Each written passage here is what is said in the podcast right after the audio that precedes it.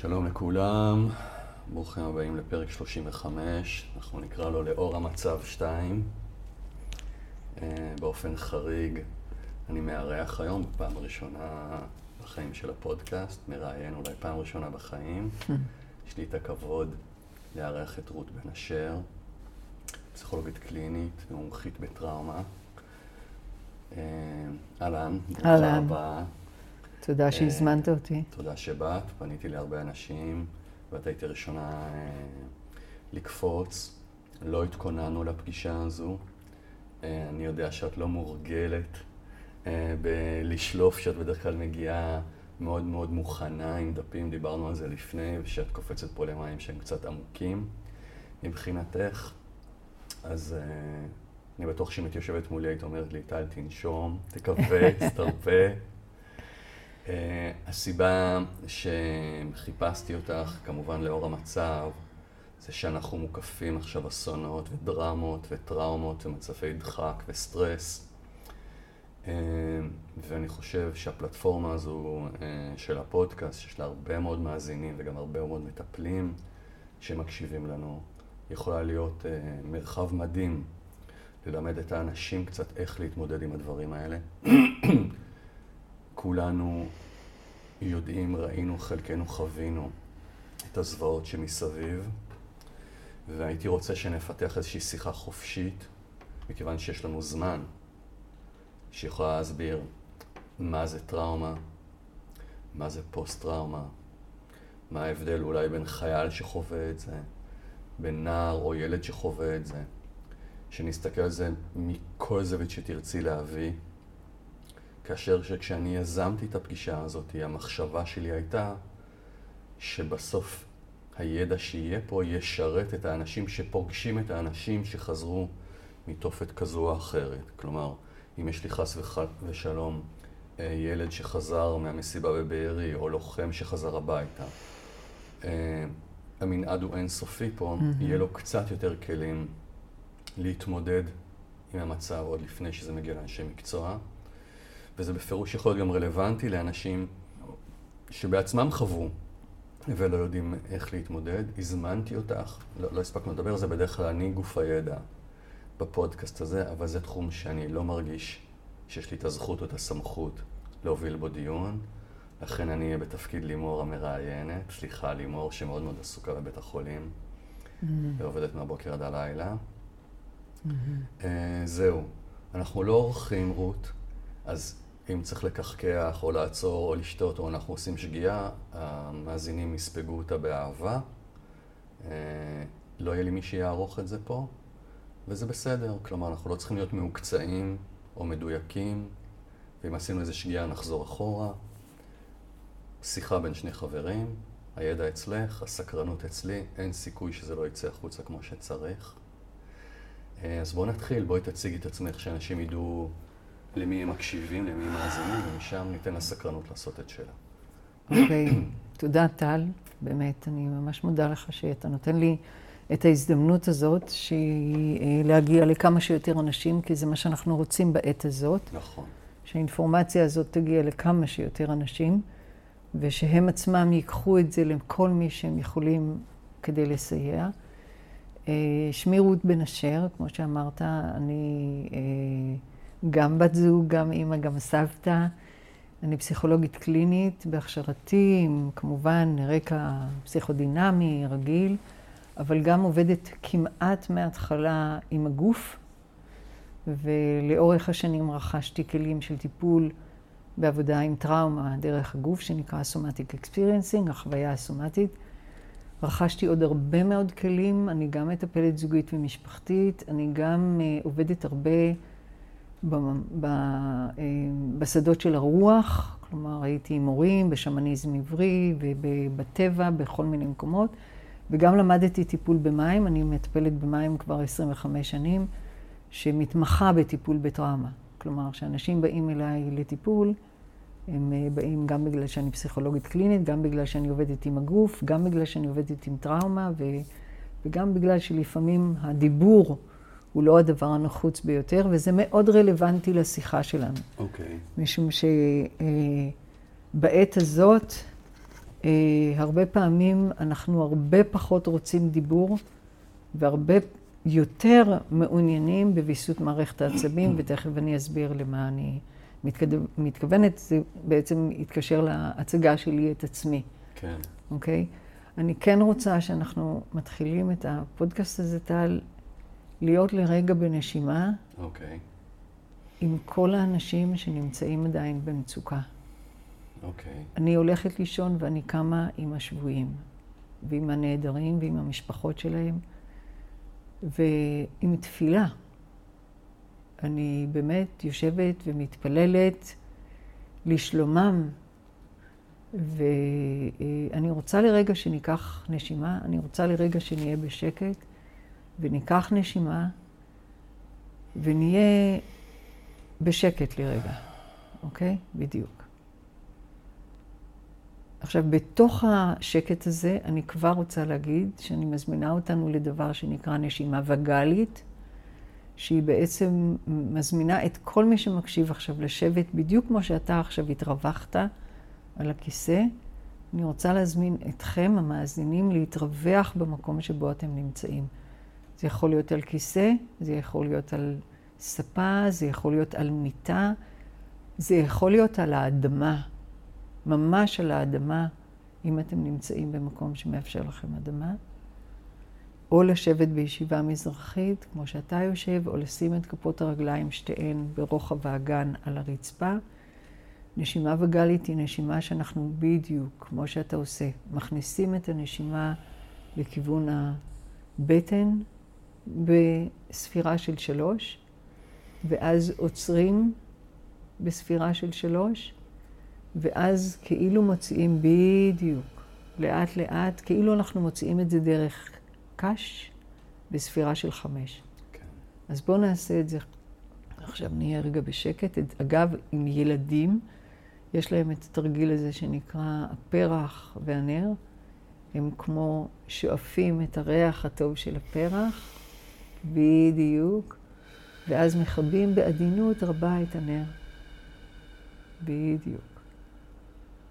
אני כבר מרגיש יותר רגוע. אתה כבר מרגיש יותר רגוע, וזה בדיוק... כמה לסדר טיפה את המיקרופון, את יכולה להמשיך. וזה בדיוק המטרה של הנשימה הווגאלית. וגאלית זה הצו הווגוס, שאולי נדבר עליו עוד ואולי לא, אבל הוא זה שאחראי לרגיעה של הגוף שלנו.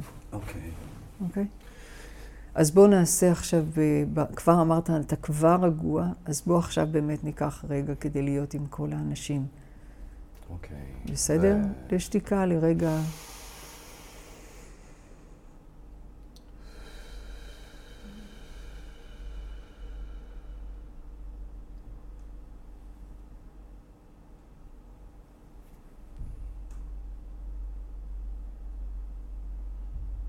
אני כמובן אה, רוצה לומר גם, בגלל שנשמעת כל מיני קולות מסביב, שאם יש אזעקה, אז כמובן לכו מיד למרחב המוגן שלכם. וכמובן שהכי טוב זה לעשות את ה... להקשיב לפודקאסט הזה במקום שמרגישים שהוא בטוח. גם אמרת לי כש... אה, כשנפגשנו, את כבר לא ילדה, אה, שגם ביום כיפור חווית את הדברים אה, בעצמך, ויש לך פרספקטיבה רב-דורית מכל הכיוונים, גם ברמה של הניסיון האישי וגם כמטפלת. והמעגל שהוא חוזר. הייתי רוצה אולי, אה, קודם כל אולי תנסי להגדיר לנו מה זה בעצם טראומה או מצב הדחק הזה, ומה ההבדל בינו לבין מצב רגיל של מעולה. החיים שלנו, ומשם נתחיל לנוע בתוך השיח שלנו. מעולה, יופי. אז בואו נתחיל במצב רגיל. במצב רגיל אנחנו מתנהלים בעולם במה שאנחנו קוראים נינוחות ערנית או ערנות נינוחה. זאת אומרת שהחיים שלנו זורמים. הם זורמים בכיוון שאנחנו רוצים, כמו נהר שיש לו שתי גדות עם כיוון, אוקיי? יש לו כיוון. יכול להיות, אתה יודע, מקשיבים לך כיוון של הגשמת העצמי שלנו, ביטויי החיים שלנו שמאשרים את האיכויות שלנו והסגולות שלנו, שמאפשרים לנו לבטא את מי שאנחנו בחיים. Mm-hmm. וזו תחושה מאוד נעימה של זרימה. יש פסיכואנליטיקאי שנקרא ווינניקוט, שקורא לזה continuity of being. כן, בעצם הוויה מתמשכת. כן. או יש אדם שמדבר על flow. כי אנחנו מרגישים flow. ובפלואו הזה, במצב הרגיל, למה אני אומרת ערנות נינוחה או נינוחות ערנית? כי מערכת העצבים שלנו, המוח שלנו, תמיד נמצא במצב של גם היקון קטן. כן. כמו כיתת כוננות כזאת שיש לנו במוח, אבל היא מאוד תקינה, משום שהמטרה שלה זה לשמור עלינו, כי המוח שלנו, המנדט הראשון שלנו זה הישרדות. חד לא, משמעית, כן. זה לא נעים לנו, לא נעים לנו, אלא קודם כל להישאר בחיים. וזה גם להישאר בחיים מבחינה פיזית, וזה גם להישאר בחיים מבחינה רגשית. ברור. אוקיי. אז ב... כשאנחנו מדברים על הזרימה הנינוחה הזאת במצב רגיל, אנחנו מדברים על זה של כל ערוצי החוויה שלנו זורמים בהלימה. כלומר, התחושות, הרגשות, מערכות. אה, אה, החלק המנטלי שלנו, מערכות היחסים שלנו, היכולת שלנו לדמיין, הכל זורם בהלימה.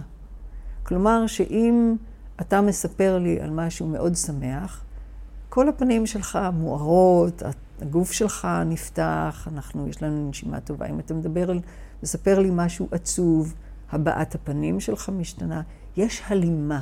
כן, וההלימה הזאת, שאנחנו יכולים לקרוא לה גם אינטגרציה, היא אחד הסימנים הטובים ביותר אם אדם נמצא באותו מקום של זרימה, או לא. כלומר, אם בא אליי מישהו שמספר לי סיפור זוועתי והוא מחייך, אין לנו הלימה, ברור. אוקיי? עכשיו, במצב הזה, אנחנו נמצאים על פי איזושהי תיאוריה של אדם בשם פורג'ס, שהביא את התיאוריה הפוליווגלית, אנחנו נמצאים במה שנקרא social engagement system, כלומר, מערכת מעורבות חברתית, שבמצב הזה אתה ואני יודעים שאנחנו פה שני אנשים, שני סובייקטים. כלומר, אתה אדם שלם עם צרכים, עם רצונות, עם, עם אה, אה, סגולות, עם איכויות, עם כוחות וכולי, וגם אני. לך יש צרכים, לי יש צרכים, ואנחנו נמצאים במערכת אה, מערכת יחסים הדדית, ברור. אוקיי? זה, במצב הזה, אדם הוא גם מאוד יצירתי. הוא חופשי. כמו שאמרנו, הוא זורם. זה המצב האידיאלי. ואליו אנחנו רוצים לשאוף. גם כשאנחנו לא במצב טראומטי, בחיים אנחנו רוצים להיות אנחנו במקום רוצים להיות במקום הזה. הזה. כן, במקום הזה שהמהות שלו הוא חוויה של ביטחון. כן. ביטחון ובטיחות. אפרופו כל מה שאנחנו מדברים עכשיו. זאת המהות שלו. מעולה. אוקיי. עכשיו, אתה בטח מלמד את זה, ואני מתנצלת שעוד לא הקשבתי הכל בסדר, גם אני לפודקאסטים עוד שלך. לא הקשבתי לך, הנה, התחלתי, אני ראשון. אנחנו, זה מצב אידיאלי, כן? לו הכל היה אפשרי, היינו רוצים שהחיים שלנו... אגב, זה גם לא נכון, משום שאם הכל היה זורם, היה לנו נורא משעמם בחיים, כן, אוקיי? עכשיו, בחיים שלנו לא הכל אידיאלי, ואם אנחנו מדברים על הנהר הזה שזורם בתוך אגדות, אז מדי פעם נזרקות לנו אבנים לתוך הנהר הזה, נכון? ואז, אתה יודע, זה נורא יפה, יושבים בטבע, אני עשיתי את זה פעם כשהייתי בלדק, הס- הסתכלתי מה קורה למים שם, ואני רואה שבתוך המקומות שיש אבנים, המים מתחילים להתחרבש, נכון. אוקיי? נעצרים, הם אפילו הולכים לאחור, ואז הם מוצאים לעצמם מסלול חדש. אמת. אוקיי, אז כשנזרקות לנו אה, אבנים כאלה לתוך החיים, אתה לא מחייך אליי פתאום, מישהו אה, חותך אותי בכביש, מישהו מעצבן אותי, מישהו לא מקשיב לי כמו שצריך, לא רואה אותי וכולי, משהו בי מתקומם. אני נעצרת. אני לא, הזרימה שלי לרגע נעצרת. אבל אם יש בי חוסן, וזו מילה שנדבר עליה הרבה, ויש לי את הכלים, יש לי ארגז כלים להתמודד עם המצבים האלה. עם האבנים שנזרקות לנהר. נכון. אני מוצאת את המשך הזרימה שלי, כמו שאני מסתכלת על זה בטבע. עכשיו, מה היופי במה שעכשיו אני מתארת? שזה מחייב אותי להיות מאוד יצירתית. כן, ומחייב אותי להפיק מעצמי דברים שאם האבנים האלה לא היו נופלות לי לתוך החיים, לא הייתי משתמשת בהם. זאת אומרת שלא הייתי fully alive או fully myself. מגייס את יתר הפוטנציאל שלי. ה... לא הייתי מביאה לידי ביטוי את הפוטנציאל המולד שלי. כן, ולכולנו יש פוטנציאל, כמו לזרע של פרח, שיש לו את האפשרות למלוא הפוטנציאל, כן, אוקיי? וזה מטפח חוסן. ברור. כי כשיש לנו את האבנים האלה, אנחנו מטפחים חוסן. מה זה חוסן? מה זה חוסן בעצם? רזיליאנס כן. באנגלית. זה היכולת שלנו לעוף החוצה מהמרכז שלנו ולחזור אליו. כן. אנחנו אומרים פה ששום דבר לא צומח בלי התנגדות. יפה. ובמטאפורה שלך ההתנגדות היא האבנים האלה של החיים, הדברים ש... במטאפורה שלי זה אפילו עוד יותר קדום. במטאפורה שלי זה תעלת הלידה. כן, כי בתוך תעלת הלידה, כשיש לידה רגילה, החיכוך של הילוד בתעלת הלידה מכוננת אותו, מכוננת את העצמי שלו. חד משמעית. זאת הפרדיגמה בשבילי של מה שכרגע אמרת, שבעצם אנחנו צריכים את ההתנגדות, את החיכוך המיטיב. אז זה המצב הבריא של הנפש. נכון. זה המצב הבריא של הנפש, כשאני רוצה להוסיף לו את הנקודות החשובות שיבואו לנו בהמשך. שהגדות של אותו נהר כן, יציבות. ברור. ובעולם הטראומה, לנהר הזה ולגדות האלה, אנחנו קוראים window of tolerance, חלון הסיבולת. אוקיי. ולמשל, אני יכולה להביא לך דוגמה, שחלון הסיבולת שלי, בגלל הרקע שלי, ואתה דיברת על זה הרבה בפודקאסטים, כפי שהבנתי ממך, בגלל הרקע שלי והאופן שבו גדלתי, לי יש חלון סבילות עצום, חלון סיבולת, window of tolerance עצום לתוקפנות. כן, מה זה אומר שיש לי חלון סיבולת גדול לתוקפנות? שאני נשארת יציבה גם כשבאה מולי תוקפנות, אוקיי?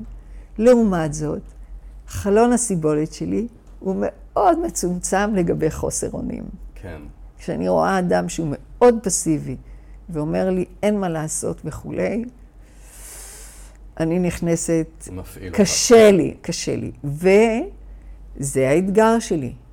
אני לאורך שנים מפתחת את היכולת שלי, להגדיל את היכולת שלי לשאת חוסר אונים. למשל, אחד הדברים שאני פגשתי לאורך השנים מאנשים שהיו אצלי בסדנאות, בקורסים וכולי, הם אמרו לי, איך את יכולה להיות עם כאב כל כך גדול? פיתחתי את זה לאורך השנים. לאורך השנים, אתה יודע, אתה פוגש מטופלים שלך עם כאב בלתי רגיל. בהתחלה אתה נסגר מפני זה, כי אין לך חלון סיבולת מספיק גדול, ולאט לאט אתה מגדיל את היכולת שלך לשאת את הרגשות הסוערים האלה. וזאת אחת המטרה שלנו, המטרות שלנו בכלל בטיפול בטראומה, זה להגדיל את היכולת שלנו לשאת מצבי חיים. ואם נלך למשל לבודהיזם, שאותו אני מתרגלת כבר למעלה מ-25 שנה, כל העבודה שלנו למשל בבודהיזם זה ללמד אותנו לפגוש את המציאות ככחותה. מה זה נקרא לפגוש את המציאות ככחותה?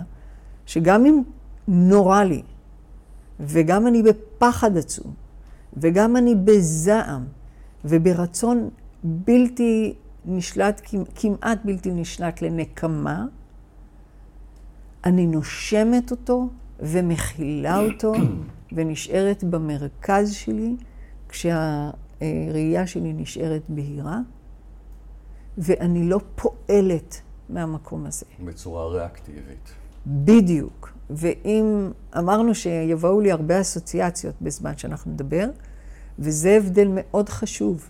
המילה הזאת ריאקטיביות לעומת רספונסיביות. Mm-hmm. כלומר, ואני גם אדבר בהמשך, תזכיר לי טל, על כמה חשוב שכל הזמן נהיה בכאן ועכשיו. כי כל האירועים חוטפים אותנו לעבר או לעתיד. כן. והחשוב זה שכדי לווסת את מערכת העצבים, שתכף אני אסביר למה, אנחנו צריכים להיות פה ועכשיו. אז אולי בגלל שהזכרת את המילה ריאקטיביות, אני רוצה להסביר. ריאקטיביות, אגב, אין את ההבדל מספיק בעברית, כי אנחנו אומרים על שניהם תגובתיות, גם על ריאק... ריאקטיביטי וגם על רספונסיבי, אבל בעצם אחד זה תגובתיות ושני זה מענה. כן, ברור. אוקיי? תשובה או מענה. ואחד במענה יש בחירה. בדיוק, עכשיו... בריאקטיביות אין בחירה. בדיוק, עכשיו, מה זה ריאקטיביות? זה שפה שלנו פה, אנחנו מעולה, נחבר את השפות רגע. מעולה, נהדר. אז תוסיף על מה שאני אגיד, בסדר? בינתיים את בסדר. תודה. מאוד יפה, רות. תודה. אני רוצה להגיד כאן משהו. שטל נשא לי אתגר מאוד גדול, שכבר מזמינים אותי אליו הרבה מאוד אנשים, וזה להניח את כל הניירות שלי נכון. בצד ולשבת ערומה מניירות, לקחתי לך את הניירות. פשוטה. פשוטה, זו מילה שאני מאוד אוהבת להיות תראי, פשוטה. מיליון שנים עושה את זה. אגדות שלך מספיק גבוהות ויציבות, כדי שהאבן הקטנה הזו שזרקתי, כן. אה, תוכלי להתמודד כן. איתה. את יודעת את הכל. ואני אני אהיה אגדות עבורך בפגישה הזאת. ואם אתם הייתם רואים, הייתם רואים איזה חיוך נכון. נהדר יש לנו לשנינו עכשיו על הפנים. אז אני. רוצה להמשיך על הריאקטיביות. לסמן, אוקיי, רק לסמן, שאנחנו בסוף רוצים רגע בהמשך להבין מה מתחולל בטח, כשאנחנו נכנסים למקום של טראומה, בטח. ואיך אנחנו, אם אני כבר מבין נכון, מחזירים את זה לזרימה הטבעית שלנו. בדיוק. לכן היה לי חשוב שנבין לאן אנחנו רוצים לחזור. מאה אחוז. אנחנו רוצים לחזור לביטחון ולבטיחות, ואולי אני אגיד על הדרך עוד משהו שאני אחזור עליו אחר כך, שאירוע של דחק מאוד קשה וטראומה מנשל אותנו מלהיות בעלי הבית של חיינו והיוצרים של חיינו, ואנחנו רוצים להחזיר את האדם להיות בעל הבית של חייו והיוצר של חייו. אוקיי, אז הגדרנו מטרה ברורה. לגמרי. בסדר? עכשיו ריאקטיביות ורספונסיביות. כן. תגובתיות ומענה. ריאקטיביות היא לעולם לא, ב, לא, לא של בחירה, והיא לעולם מונעת על ידי העבר. אוקיי? דברים מהעבר משתלטים עלינו לנוכח, משהו שמערכת העצבים שלנו זיהתה כאיום, ואז אנחנו מגיבים מאוד מהר. אז צריך לזכור שזה מופעל על ידי העבר, ובאותו רגע אין זולת. ברור. אין זולת. אני ספוגה בתוך האני שלי, ומשם אני מגיבה. פה השפות שלנו מאוד דומות, ואני בטוח שמי שמאזין מבין מה את אומרת. מעולה. רספונסיביות היא היכולת שלנו, מתוך היותנו, סליחה, נמצאים במרכז של עצמנו, להקשיב לאחר, ומתוך ההקשבה למה שקורה מולנו, להשיב את המענה שבא מתוך בחירה. עכשיו, יש פה משחק מילים מאוד יפה, שיכול להיות שגם אתה כבר עשית אותו. ה-responsibility, כן. שאנחנו יכולים טיפה לשנות אותו באות אחת ולקרוא לזה responsibility, אחריות, יש לנו שם אח ויש לנו שם אחר. כלומר, שהיכולת לתת מענה לעולם נמצאת עם האחר. ברור. ומחלצת אותנו מלהיות ספוגים באני שלנו. ובמצב חירום אנחנו ספוגים באני שלנו. אין אחר. אין, אין שום אחר. יכולת אמפתית בשלב הזה. אין יכולת אמפתית, אין יכולת לראות בכלל ברור. שיש פה אחר. האחר הופך להיות דבר שבשפה של אה, פסיכולוגיית העצמי וקוהוט, הוא רק סלף אה, אובייקט, אבל מאוד ארכאי. כלומר, הוא פה רק בשביל לתת מענה, להיות בשבילי, כן? כמו כן. תינוק שצריך שאימא תניק אותו, תחליף אותו, תשכיב אותו, תאכיל אותו וכו'. אוקיי. אז זה לרגע אמרת תגובתיות, היה לי חשוב להגיד. מה קורה לנו במצבים יותר קשים, ואנחנו עוד לא הגענו למה שיש לנו עכשיו, כי הוא בכלל בסדר גודל שעוד לא הכרנו. בסדר? אמ, אנחנו נכנסים לאזור של סכנה. וכשאנחנו נכנסים לאזור של סכנה, אני כבר מזמינה אותך לשים לב מה קרה לך עכשיו בגוף כשרק אמרתי את המילה סכנה. מה שמת לב שקורה לך? שהפנים שלי הרצינו, שנהייתי דרוך יותר, אה, משהו, באמת תחושה יותר הישרדותית. בדיוק. ואני ממש התחלתי להרגיש זרימה לכל אורך הרגל שלי עד לכפות הרגליים. היא ממש ברורה לי ברגע שאני אמרתי את זה. כן. שאמרתי סכנה. וזה רק מהמילה סכנה. רק מהמילה סכנה, כבר קרה לשנינו משהו. וזה כל כך חשוב לזהות, כי בעצם כל היכולת שלנו לחזור ממצב של סכנה למצב של ביטחון, מבוסס על היכולת שלנו לשים לב לאותם מופעים גופניים שמאותתים לנו נורת אזהרה סכנה, לעומת אני במקום בטוח. אוקיי. Okay. ובוא נראה עכשיו, אפילו עכשיו, אחרי שקצת דיברנו ושמת לב למופעים בגוף שלך, תשים לב מה קורה לך עכשיו. האמת שאני ישר הלכתי ללהריח פרח ולכבות נר. למדתי. לנשימה הווגאלית. כן. אנחנו קוראים לזה 4-8, אבל... מעולה. יש משהו יותר אלגנטי בפרח ובנר. אה, אז מיד הצלחתי לשחרר את המתח הקטן הזה שנבנה. ואיפה, ואיפה זיהית את המתח? בעיקר אצלי בבטן. בבטן. מעולה. אז הנה לדוגמה, הרגשתם לחץ, הרגשתם את המופעים, תנשמו את הנשימה העמוקה, ויותר מאוחר ניתן עוד כל מיני דרכים. בסדר? לשחרר את המתח הזה. כי זה מה שאנחנו רוצים, זאת העבודה שלנו. עכשיו, מה זה נקרא לזהות סכנה? יש מונח של אותו פורדס שהביא את התיאוריה הפוליווגלית, שהוא קרא לזה נוירוספשן. זאת, זה האופן שבו מערכת העצבים שלנו מזהה סכנה.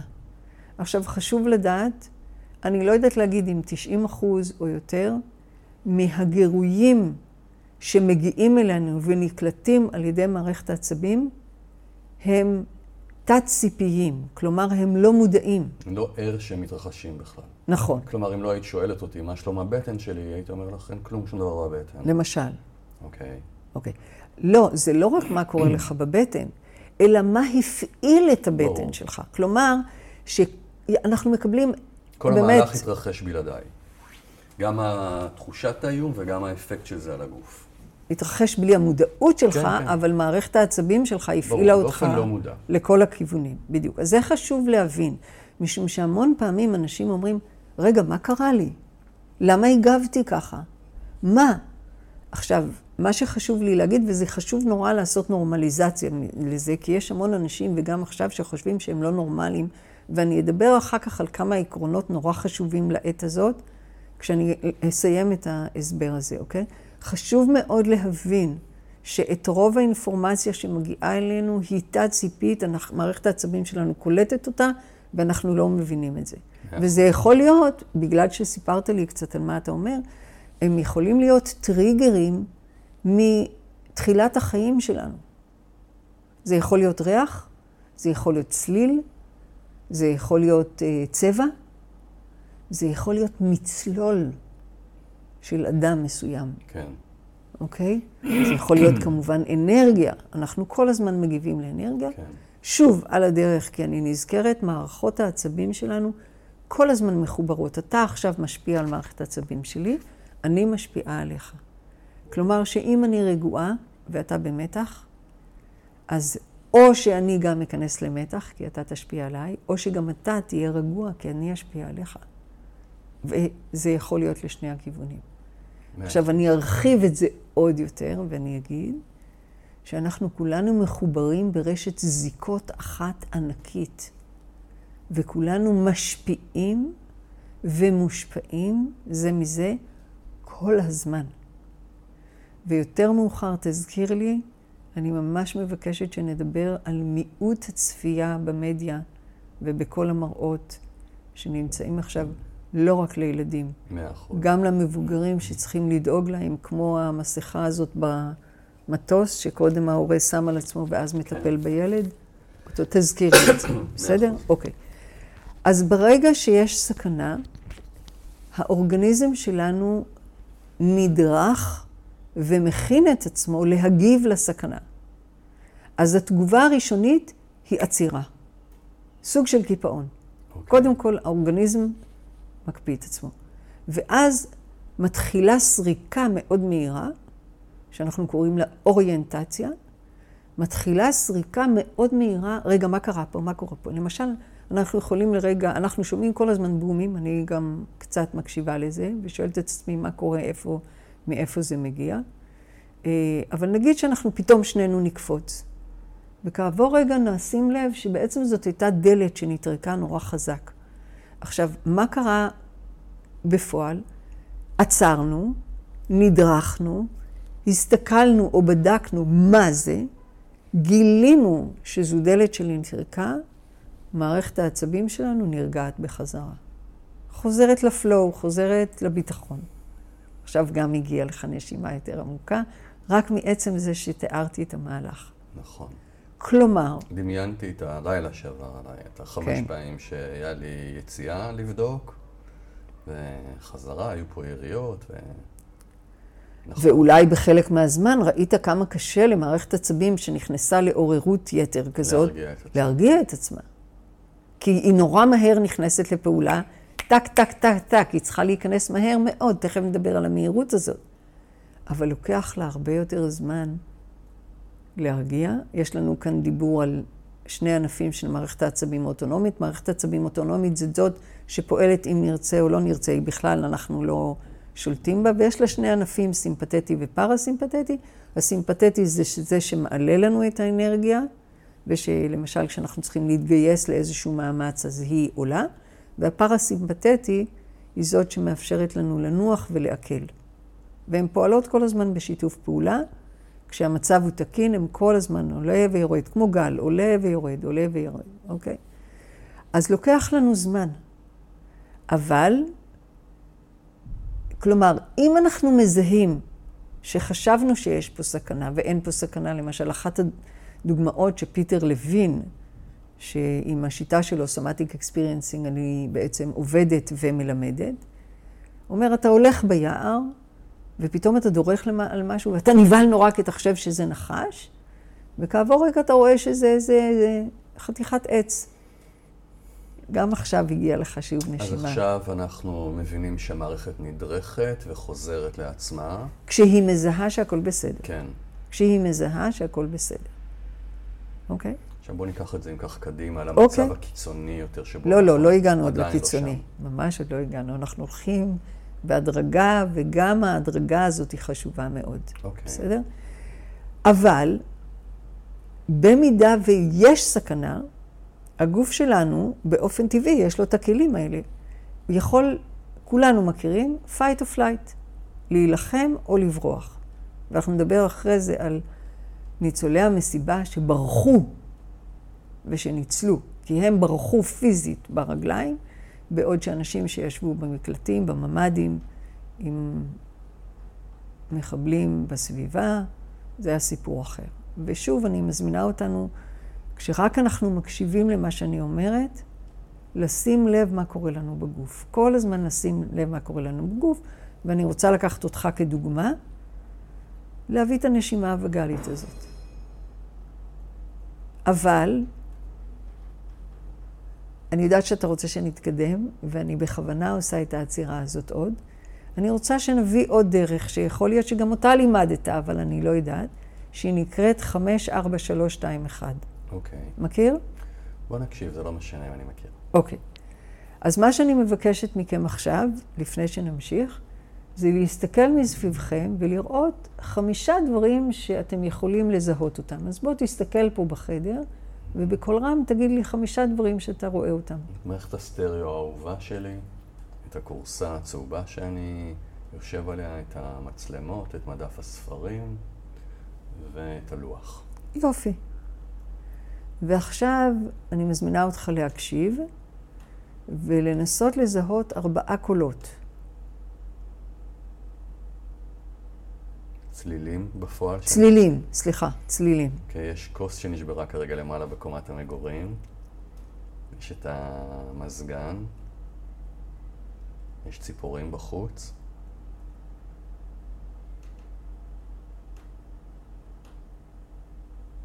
יש את הנשימה שלי.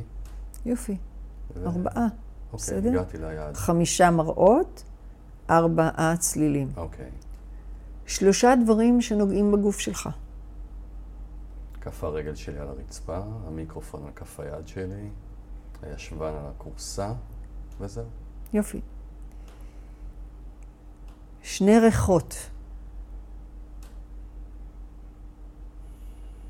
יש את הנר שמפיץ פה את הריח מאחוריי מצד שמאל, והמרכך כביסה מהחולצה שלי.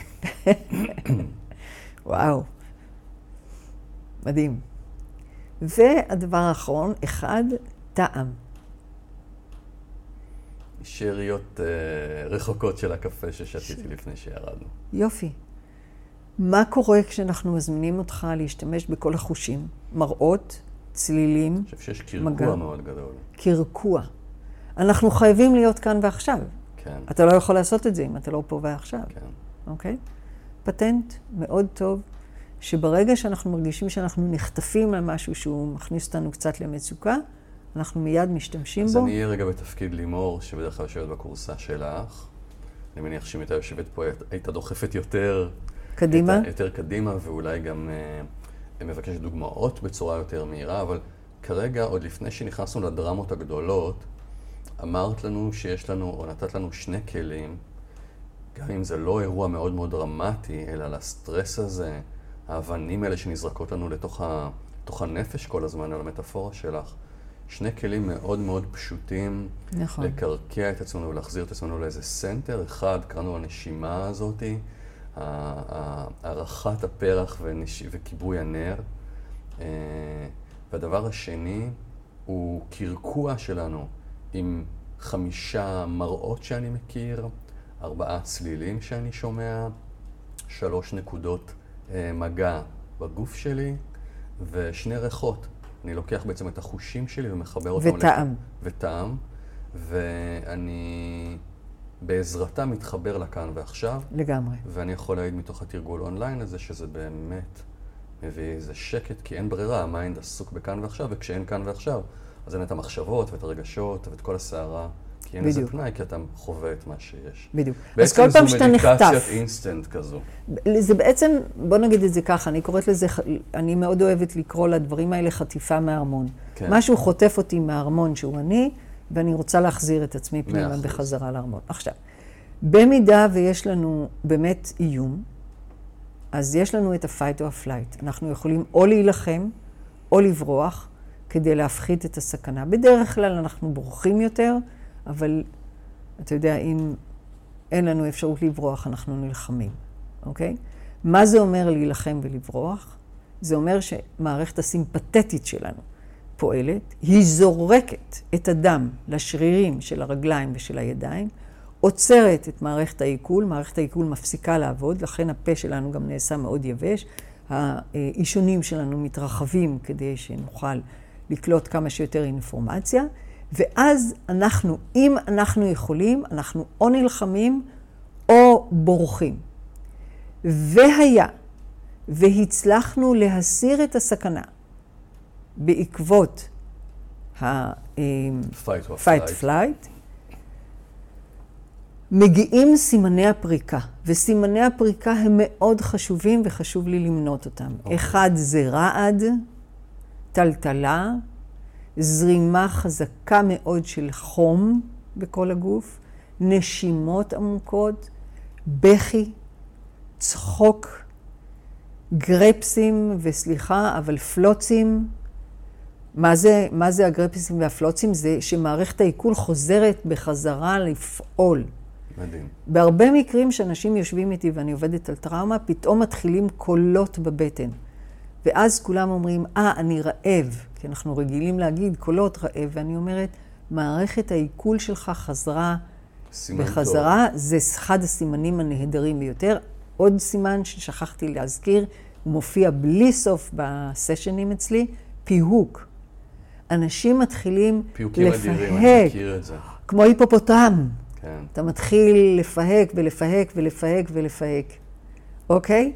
כל הסימנים האלה הם סימנים מבורכים מאוד. לפריקה של הסטרס. לגמרי.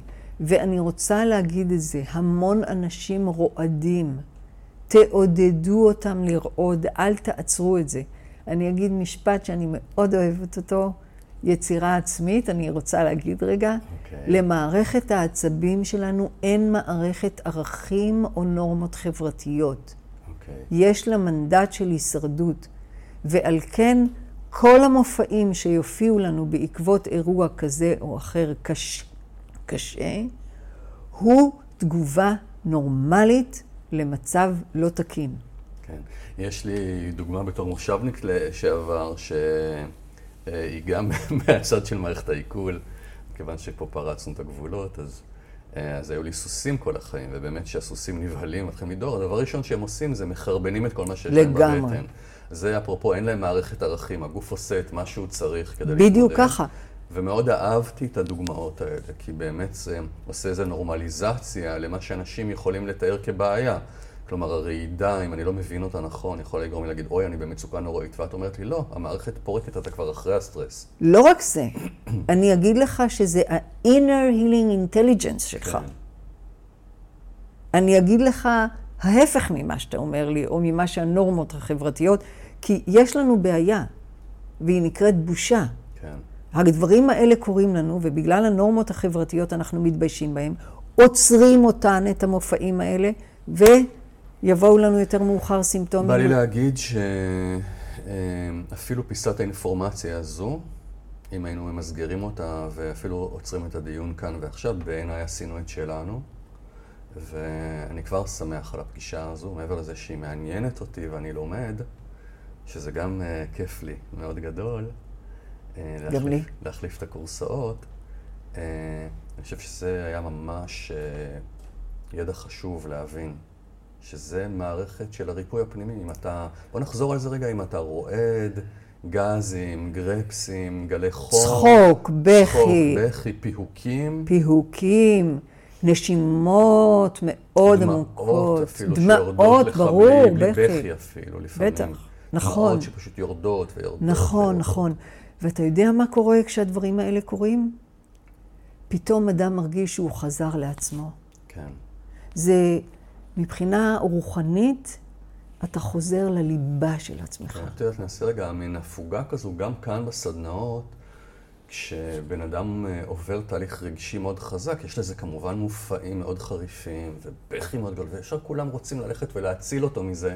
ואני כמעט תמיד עומד בצד ומחייך חיוך, חיוך עמוק, אני אומר, או, או, תודה לאל, כל ה... הנה ההחלמה הגיעה. ו...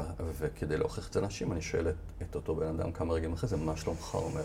הקלה אדירה. ברור. הקלה אדירה, ואנחנו נבהלים מזה, כאשר בפועל את רוצה פה לסמן לאנשים שלא, לא, לא, זה הריפוי, ככה נראה ריפוי. וזה הגדלת היכולת שלנו לשאת. כן, ברור. כי למה אנשים רוצים לבוא ולהציל את מי שנמצא במצוקה? כי הם לא מאמינים שהוא יכול להכיל את זה. לא. וגם הם לא יודעים להכיל את זה. כי הם לא יכולים להכיל כן, כן, בזה. כן, ברור, זו השלכה. ואז השאלה, כשאנחנו באים למישהו שנמצא בבכי מאוד עמוק, ושמים את היד, האם היד הזאת אומרת, אני איתך, תמשיך? או תעצור. או תעצור, אני לא יכולה לעמוד בזה. ברור. יש לנו פה שם לדבר הזה, בהמשגה שלנו נקרא קבלה מלאה של הבור, מבטלת את הבור. כלומר, רק היכולת שלי להכיל את המצוקה הזאת גורמת לנו להרגיש שהוא לא הדבר המאיים, והנפש שלנו משוחררת מזה. אני טיפה אה, אעשה כאן לא, דיוק, רזולוציה. לא, אין צורך, אני חושב שהמסר שלך מאוד מאוד okay. אוקיי. ברור, אני okay. אוקיי. חיברתי בסדר, אוקיי. Okay. כי מבחינתי גם חשוב להיות עם הבור, זה חלק מהיגון שאני רוצה לדבר אליו, אבל אה, לא לבטל אותו, אלא להיות יותר. אבל בסדר, לא, אוקיי. בסופו, לא חשוב. בסדר, אוקיי. עכשיו, אה, אחרי סימני הפריקה האלה, אנחנו אומרים, אם הבריחה או הלחימה הצליחו להסיר את האיום, כן? אנחנו, אני מזכירה מתי מביא, מגיעים סימני הפריקה. מגיעה התחושה הזאת של אינטגרציה, שדיברנו עליה קודם, שכל חמשת או כמה ערוצי ההוויה שלנו חוזרים לזרום בנהר שלנו. אנחנו חוזרים לאותו window of tolerance, לאותו, לאותה חוויה של ביטחון ולאותה נינוחות ערנית או ערנות נינוחה. הנה חזרנו, כן. לשם רצינו לחזור. זה במקרה, והצלחנו להסיר את האיום. כן. אם לא הצלחנו לעצור את האיום, נותרת בתוך מערכת העצבים שלנו עוררות יתר. האנרגיה הזאת נשארת כלואה בתוך הגוף שלנו, ברור. וממשיכה לנהל את חיינו. אוקיי? ואנחנו כבר מתחילים להתקרב, עוד לא הגענו למצב קיצוני של איום, למה זה טראומה. מאוד חשוב לי לומר משפט מפתח של פיטר לוין, מהחוויה הסומטית, טראומה היא עובדת חיים, אך היא לא צריכה להיות מאסר עולם. טראומה היא עובדת חיים. זה נכון שמה שקרה לנו כאן, קרה לנו. אבל זה לא צריך להפוך אותנו להיות אסירים של האירוע. משפט נוסף מאוד חשוב, טראומה איננה באירוע עצמו, אלא בתגובת מערכת העצבים אל האירוע. ועכשיו שוב באה לך כן, נשימה בא לי, עמוקה. כי אני כל כך מסכים, זה... כי מה זה אומר? זה אומר שאם אנחנו ברי מזל ונולדנו עם ציוד גנטי טוב, הייתה לנו מערכת מאוד מיטיבה כשצמחנו, שהיא, ש, שחיזקה את הביטחון העצמי שלנו, את תחושת העצמי שלנו, את החוויה שלנו, שאנחנו ראויים לאהבה, ראויים לשפע, ראויים לטוב. אוקיי? לא כולם מרגישים את זה. אם האירועים הקשים שעברנו עובדו, וזכינו גם בהם למערכת תמיכה, יש לנו חוסן. וכשאנחנו באים לאירועים הבאים הקשים, יש לנו יותר סיכוי לצאת מהם בשלום. ושוב וחלק. לטפח את החוסן שלנו, אוקיי? וחלק. אבל אם היינו פחות ברי מזל, נולדנו אולי עם איזושהי בעיה נוירולוגית, או בעיה בשרירים כשנולדנו, או שהיינו בתוך מרחב מאוד פוגעני כשצמחנו, והמרחב הזה, הסביבה הזאת, פגעה בפונקציות של המוח שלנו, שמווסתות אותנו ומאפשרות לנו לקחת שליטה על החיים שלנו, אנחנו מועדים יותר לפורענות בהמשך. אוקיי? ניקח רגע נשימה, כי אני אומרת משהו שהוא לא פשוט עכשיו. כי יש בינינו הרבה ברי מזל ויש בינינו פחות ברי מזל. מדברים המון היום על פריבילגים ולא פריבילגים, ואני רוצה שכל מי שגדל במקום מיטיב, שיבין את המתנה שהוא קיבל לחיים שלו. וכמה היא מאפשרת לו גם לצלוח אירועי חיים מאוד קשים. ולחזור אחר כך לזרימת החיים, ולהיות יצירתיים, ואולי אפילו, שזאת נקודה מאוד חשובה של כל הדברים האלה, ואני מאוד רוצה להגיד שאני לא באה מ-New Age, אני באה מהחיים שלי. החוויות האלה יכולות להיות חוויות טרנספורמטיביות. אם אני, אה, כ... הייתי אומרת כמעט נערה, אבל אישה צעירה בת 25, בגלל נסיבות מסוימות בחיים שלי, הפכתי להיות קצינת הנפגעים של כל חיל המודיעין, ואני רוצה להזכיר מה קרה במלחמת יום כיפור בחיל המודיעין. מוצב החרמון, אנשים נפלו בשבי, אנשים, אנשים נפלו בשבי במצרים, משפחות שלא ידעו, כמו היום, הילדים שלהם חיים או לא, אוקיי?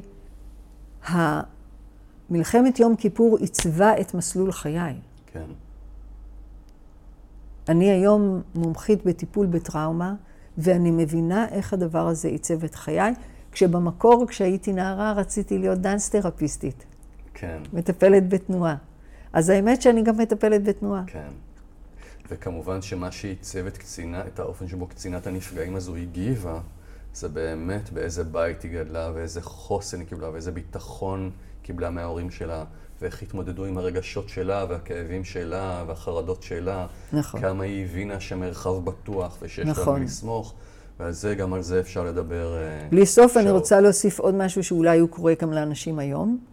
מעולם לא היה עולם החלומות שלי כל כך סוער, כמו כשהייתי קצינת הנפגעים בח- ביום הכיפורים. כן, וביקרתי את כל המשפחות של הפצועים, של הנעדרים, של השבויים, של המשפחות השכולות. מעולם. כלומר, החלומות כמרחב ועיבוד בלתי רגיל. כן. אצלנו במשפחה זה נחלק עכשיו.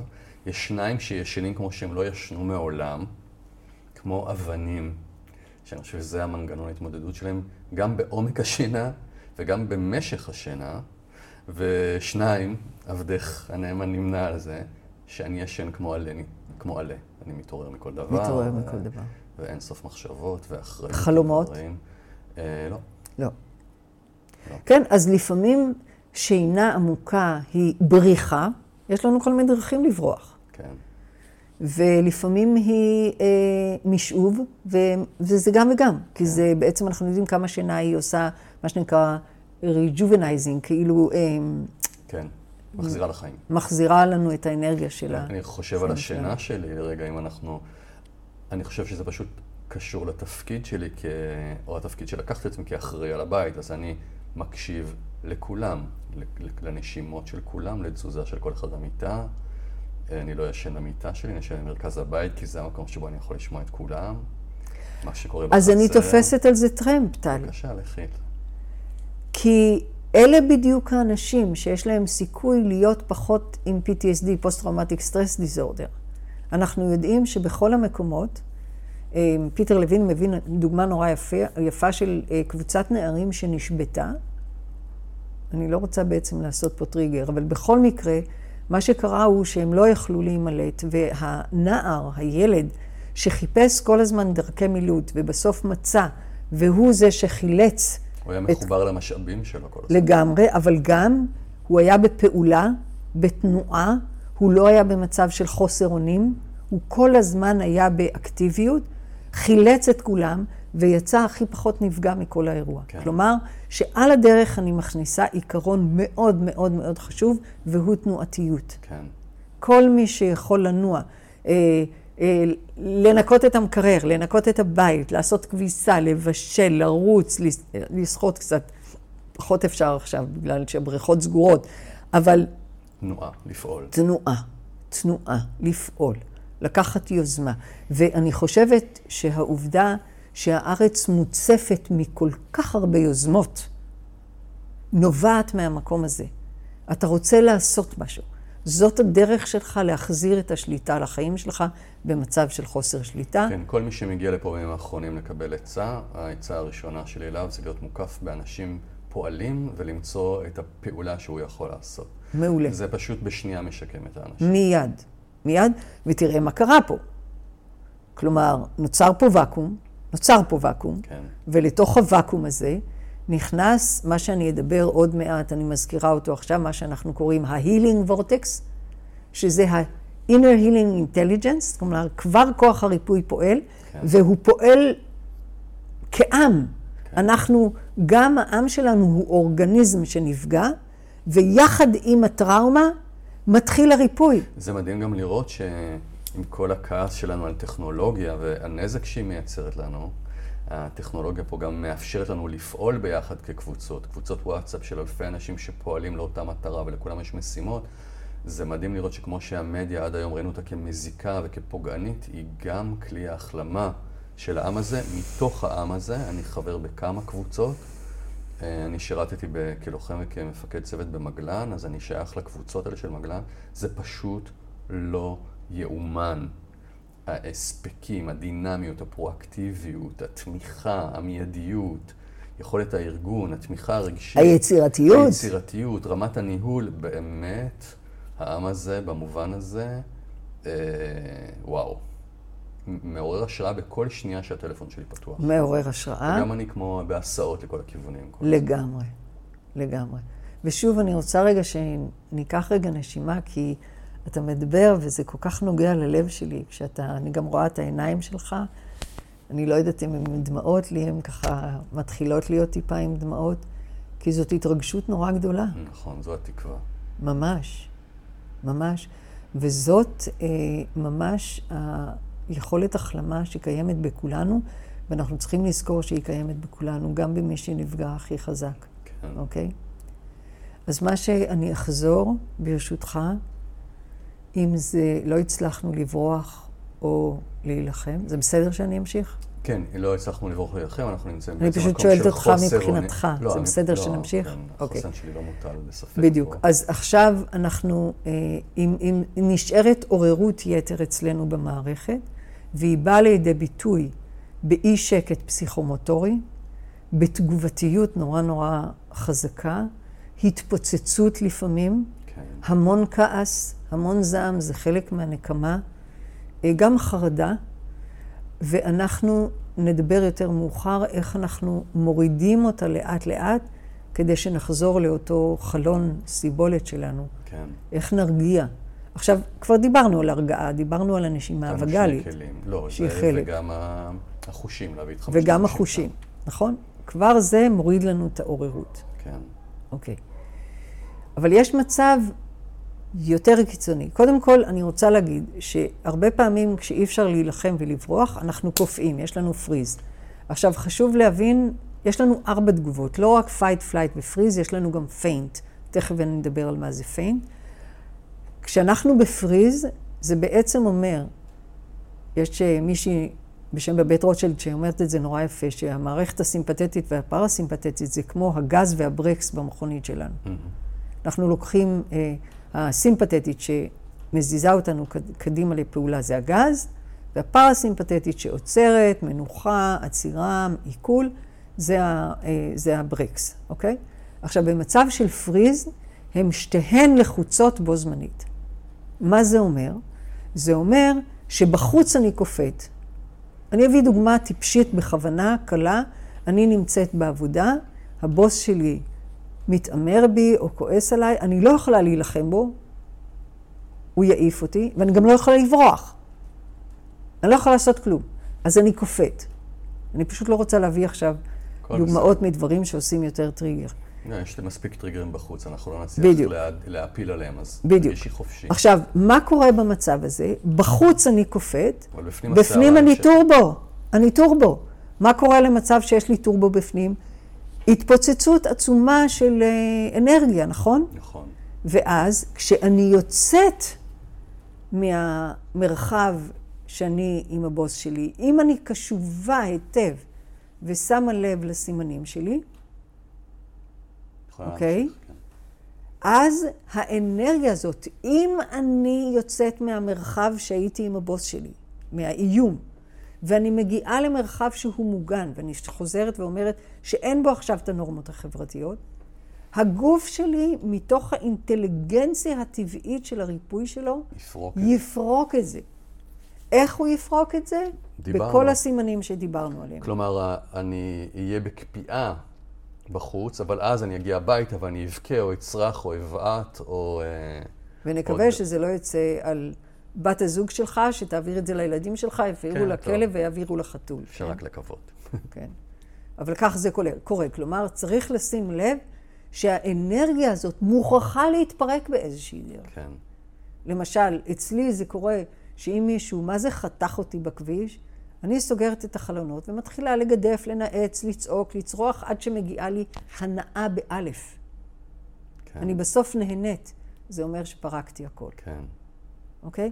זה הרבה פעמים קורה, שאחרי שאנחנו פורקים את האנרגיה הזאת, מגיעה לא רק רווחה, אלא גם הנאה. בסדר?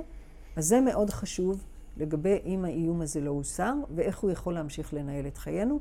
ומקיפאון, אחד הדברים שאנחנו עושים בטיפול בטראומה זה לצאת מהקיפאון. כן, אני אני חושב, אולי לא- אם אני מפריע לפלואו שלך, תגידי לי, אה, אני חושב שהרבה מאוד פעמים בקיפאון, כשאני אחר כך הולך ופורק אותו במקום אחר, מתווסף אחרי הפריקה, אבל יש גם רגשות אשם. לגמרי. או תסכול, לגמרי. שלא אמרתי, שלא הגבתי, שלא הגנתי, ואנחנו צריכים להתמודד עם הדבר הזה. אה, אנחנו בנוסף. צריכים להתמודד עם השיפוטיות, כן. עם האכזריות, עם הגינוי, עם התיעוב. כן, במקרים מסוימים, עלובה שכמוך, חסר אונים שכמוך, כן. כלומניק וכולי וכולי. כן. שזה תוספים, כמו שאמרת כרגע, מאוד קשים. מאוד קשים. הנה זה קרה... אוקיי. לא, אתה רצית להגיד רציתי משהו? להגיד משהו, אולי הוא פחות חשוב. אז אמרתי שאני משרת במגלן ואני כבר קצת מבוגר, והזמינו אותי לעשות איזשהו תפקיד ביחידה, ולא הצליחו לגייס אותי כי נדרשה הייתה התנדבות, ו... והיה לי, והיה לי כעס מאוד גדול על עצמי שאני לא מצליח ולא מצליח ולא מצליח, ו... ובסופו של דבר פרקתי אותו בלחזור לדברים שאני כן יודע לעשות פה בפודקאסט, ואני שומר פה ביישוב, עושה פטרולים וכיתת כוננות, אבל השיפוט הזה של הנה, אני לא מצליח לעשות את מה שאומנתי כל כך הרבה שנים לעשות, והתחושת הערך שנשחקת, ו...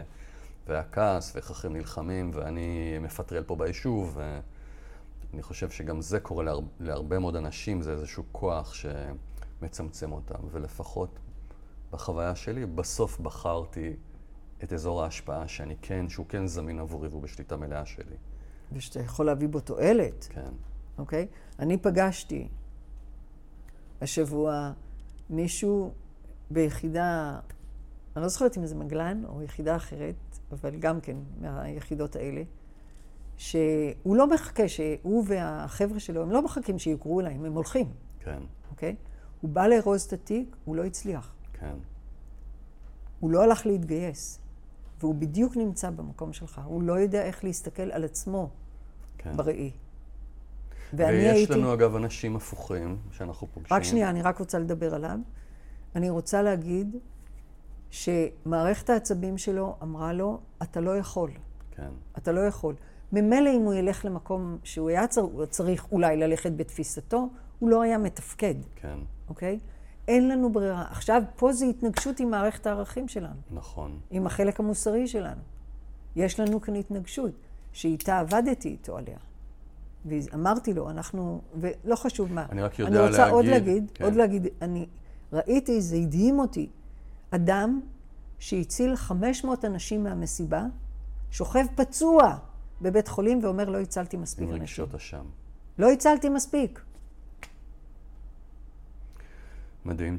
את יודעת, אני גם רואה אנשים שקיבלו צו 8 ולא מסוגלים, לא מסוגלים לצאת מהבית. כאילו, מהצו 8 הם מתמוטטים, ולוחמים. כי גם משהו בפוזיציות אה, השתנה. אני נסעתי ליחידה אה, לעזור במשהו, ופתאום היו בי קולות שלא היו בי פעם, שזה הקולות של המשפחה שלי. האחריות שלי על המשפחה. כי אם לא הייתה לי את המשפחה, לא היה בכלל, לא היה קול נוסף בתוך ה mind שלי שאומר, טוב, שמור על עצמך, מה שמור על עצמך בכלל לא רלוונטי. ופה פתאום השמור על עצמך הוא בכלל לא בעבורי, הוא בעבור... ברור. המשפחה ש... ברור. כל כך הרבה כוחות מורכבים פועלים פה. ברור. וזה כל כך חשוב שאתה אומר את זה. כי אנחנו מוכרחים לתת לגיטימציה לכל מה שקורה. אנחנו מוכרחים לתת לגיטימציה לכל המופעים האלה. אתה יודע, סיפרה לי, אם, סיפרה לי אם על חייל שנמצא עכשיו בעוטף עזה. אתה יודע איזה רגשות אשמה יש לחיילים שהם לא מילאו את תפקידם להגן על התושבים של הדרום? כן. הם קרועים מזה. הם קרועים מזה שהם לא הצליחו לעשות את הדבר שהם אומנו לעשות. רות, אני רוצה רגע... אנחנו נמשיך. אני רוצה רגע לשאול אותנו, מכיוון שבסוף המדיום הזה, אנחנו יכולים לדבר שעות, אבל נדמה לי שזה נכון לארוז את זה באיזה... אני רוצה עוד להגיע רגע, לאיום. אז, אז אני רוצה רגע, לש... אני רוצה שנעשה שיחת אה, אבא ואימא ל... in front of the children, לאן הפרק הזה הולך, כי אולי שווה רגע להחליט איפה ממסגרים אותו, וכדי שיהיה לנו התחלה, אמצע וסוף. אז okay. אוקיי. נגיד, אנחנו מדברים אה, כבר שעה. אוקיי. והיו פה הרבה, הרבה נגביל למידה. נגביל את זה לשעה וחצי. אני חושבת ששעה לא, וחצי זה עדיין... לא, בוא נגביל את זה למהות של תוכן. אני אגיד לך במהות של אוקיי. תוכן. אני רוצה לדבר על איום על החיים ומה קורה באיום על החיים. כן. אני רוצה להגיד איך אנחנו, אה, אה, לתת עוד כמה אה, כלים. כן. לחזור לאותה זרימה. איך בן אדם מחזיר את עצמו לאותה זרימה? כן, לחזור להיות בעל הבית של חייו. אוקיי, אז כש, כשהזמנתי אותך, המחשבה המקורית שלי הייתה איך אנחנו עוזרים לנפגעים. אז את זה אולי נשים בצד. כל מה שאנחנו אומרים עוזר לנפגעים. כל מה שאנחנו אומרים לא, עוזר... לא, חשבתי שאנחנו ניתן כלים פרקטיים. ניתן. לאיך אבא עוזר לילד, אישה עוזרת לגבר, גבר עובר לאישה. עכשיו, okay. אוקיי. אז אני... תני לי לראות אם אנחנו יכולים להתוות פה רגע את המדיניות של okay. אוקיי. המפגש, ו- ותגידי לי אם זה בסדר לך. אז אנחנו הולכים להסביר רגע מה קורה במצב דחק קיצוני. נכון. ואחר כך את תציעי לנו מה לעשות בתוך המצב דחק הזה, אם זה עובר עלינו או אם זה קורה למישהו לידינו. נכון. ואת זה ננסה לארוז באיזה זמן סביר. נכון. אני חושב שחצי שעה אולי זה הרבה. למרות שבינתיים השיחה מרתקת אוקיי. ובעלת תועלת.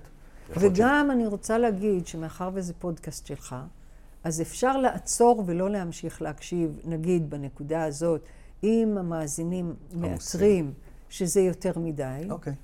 ולשמוע את ההמשך בהמשך. יאללה, אז שחררנו את המגבלה של הזמן. כן, אוקיי, אז בוא נ... אוקיי. אז לאן את מחזירה אותנו? אז אני, אני רוצה להגיד, מאחר ואנחנו מדברים גם על מסייעים, שאנחנו מזכירים את הכללים בטיסה, שקודם כל מסכת החמצן ההורה שם על עצמו, כן. ואחר כך הוא נותן אותה לילד.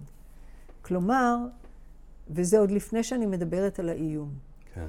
גם ממה שאני פוגשת עכשיו, מערכת התמיכה של כל הניצולים, ואני מדברת על הורה לילד, על ילדים להורים, על חברים למשפחות, הם המערכת החשובה ביותר. ואם המערכת הזאת, נגיד אתה דואג לילדיך, ונגיד נכנסתם לאיזה מצב של מצוקה, קודם כל תדאג להיות מבוסת בעצמך. תהיה מקורקע, תהיה עם עוגן, אני אתן את הכלים האלה עוד מעט, תביא את הנשימה בחזרה, תביא את עצמך לכאן, כי רק כך תוכל לעזור להם. לכן כל הכלים שאנחנו מדברים עליהם, הם מאוד יכולים לעזור לניצולים, אבל קודם כל חשוב שהם יהיו לכל מי שתומך. ואני גם אגיד כמה עקרונות מאוד חשובים לתומכים. מאה אחוז. אוקיי. מה קורה במצב של איום? במצב של איום זה כבר מעבר ל-fight, flight או freeze.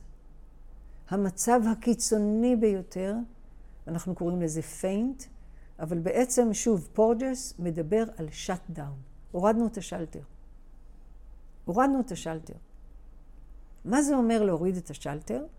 ופה אנחנו מדברים על מצבים אבולוציוניים, שאני לא אכנס אליהם עכשיו, אבל מבחינה התפתחותית, ה shut down הוא ה, אמ, ה, אמ, התגובה ההישרדותית הכי עתיקה של היצורים הכי פרימיטיביים. כן. ואני רוצה שנזכור שאנחנו גם יצורים פרימיטיביים. יש לנו במוח כמה חלקים, מוח הזוחלים, מערכת הלימבית, נאו-קורטקס. אני לא יודעת אם אתה דיברת על הדברים האלה. בכל אופן, החלק הכי הישרדותי שלנו נמצא בגזע המוח, מאחור. לכן כל פעם שאנחנו מרגישים שאנחנו מקבצים אותו, כדאי שנביא את הסנטר לכיוון הלב ונעריך אותו, ואז אנחנו מיד משדרים למערכת העצבים שלנו שאנחנו במקום בטוח. נכון, זה ישר הביא לי נשימה שקטה. וואו. נפלא, אוקיי? אז, אה, אה, ושם יש לנו, אני אגיד, בחמש דקות על המוח שלנו, אוקיי? אני, אני יודעת שאני טיפה אסוציאטיבית, אבל אני חושבת שבסוף אני חוזרת לקו. תיקח לך רגע את האגודל שלך, תכניס אותו, תקפל אותו פנימה, תלפף מסביבו את כל האצבעות. זאת מערכת העצבים שלך בכף היד. אוקיי. אוקיי? החלק של פרק כף היד למטה הוא גזע המוח. האגודל שמוכנס פנימה הוא מערכת הלימבית שלנו, והאצבעות הם מה שנקרא הנאו-קורטקס שלנו, המוח החדש. עכשיו, המוח הכי עתיק שלנו, שהוא מוח הזוחלים, שנמצא כאן בגזע המוח, הוא מוח הישרדותי עתיק, שהשפה שלו היא שפת התחושות. כן. הוא מדבר בתחושות, אוקיי? ופועל אצלו עיקרון מאוד, מאוד עתיק. או אני חי, או אני חיה ואתה מת, או אתה חי ואני מתה. יש שם רק או-או, כן. אוקיי? זה מה שאמרנו קודם של תגובתיות. זה או-או. בסדר? והשפה שלו היא שפת התחושות. המערכת השנייה, מערכת הלימבית, השפה שלה היא שפת הרגשות. אוקיי. אבל גם היא מוח עתיק. כלומר, גם היא פועלת ב-OO. אוקיי? מאוד מהירה. והחלק השלישי, הנאו-קורטקס, הוא החלק המפותח ביותר, ואצל בני אדם מפותח יותר מאשר אצל כל החיות, בעיקר החלק הקדמי שנקרא פרי-פרנטל, מפותח מאוד שבו יש את המודעות, את היכולת שלנו למיינדפולנס, להחליט החלטות. ובאופן תקין, שלושת המוחות האלה פועלים ביחד. כשבעצם אנחנו אומרים שהנאו-קורטקס יושב על מושב הנהג. אבל אם קורה לנו איום, הנאו-קורטקס עף החוצה ושני המוחות הקדומים שלנו פועלים. למה? כי הם הרבה יותר מהירים מהמוח, מהחלק כן. הזה. זאת אומרת, תהליך יותר קצר. הרבה יותר קצר. והוא מציל לנו את החיים, כן. אוקיי? זאת אומרת, אני נוסעת ופתאום, טח, אני שוברת ימינה ונעמדת בשול של הכביש, ורק אז אני מבינה שניצלתי מתאונה. כן. אבל כשזה קרה, אני לא ידעתי כלום. מערכת העצבים שלי הפעילה את הגוף שלי והצילה אותי. ככה זה עובד. אוקיי. אז זה, זה, ה... זה המוח שלנו, וזאת הסיבה שאנחנו עובדים כל כך עם הגוף. כי למעשה, הוא זה שמציל אותנו. והוא זה שמפעיל את כל התגובות שאני אגיד עכשיו לכולם, הן הנורמליות במצב של איום על החיים. אוקיי. אוקיי? עכשיו, מה קורה בחיות פרימיטיביות? מה זה נקרא to shut down? זה אומר שהאנרגיה שלנו מצטמצמת למינימום שמחזיק אותנו בחיים. הנשימה שלנו נעשית שטוחה, לפעמים אנחנו לא יכולים להבחין בה. מערכת העיכול, כמו שדיברת על הסוסים שלך, מוציאה הכל החוצה.